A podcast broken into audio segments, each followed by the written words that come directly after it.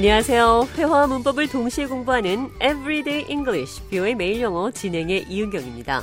오늘은 누군가의 관심을 뺐다를 영어로 천둥을 훔치다라고 하는데요. steal someone's thunder 이렇게 말을 합니다. 대화를 통해서 어떻게 사용되는지 들어보시죠. Congratulations to Tanisha Hightower for winning the award for Best Cake with her chocolate cake. In a minute, we will announce the winner for Best Pie. Well, Clarice, we all know that you will win the Best Pie Award.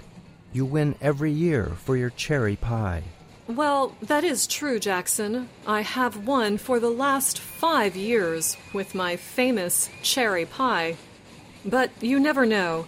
Maybe this year someone else will win. I doubt it, but maybe. And now, Shh. They are going to announce the winner.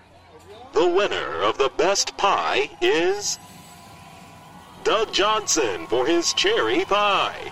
Congratulations to Doug. What? There must be a mistake.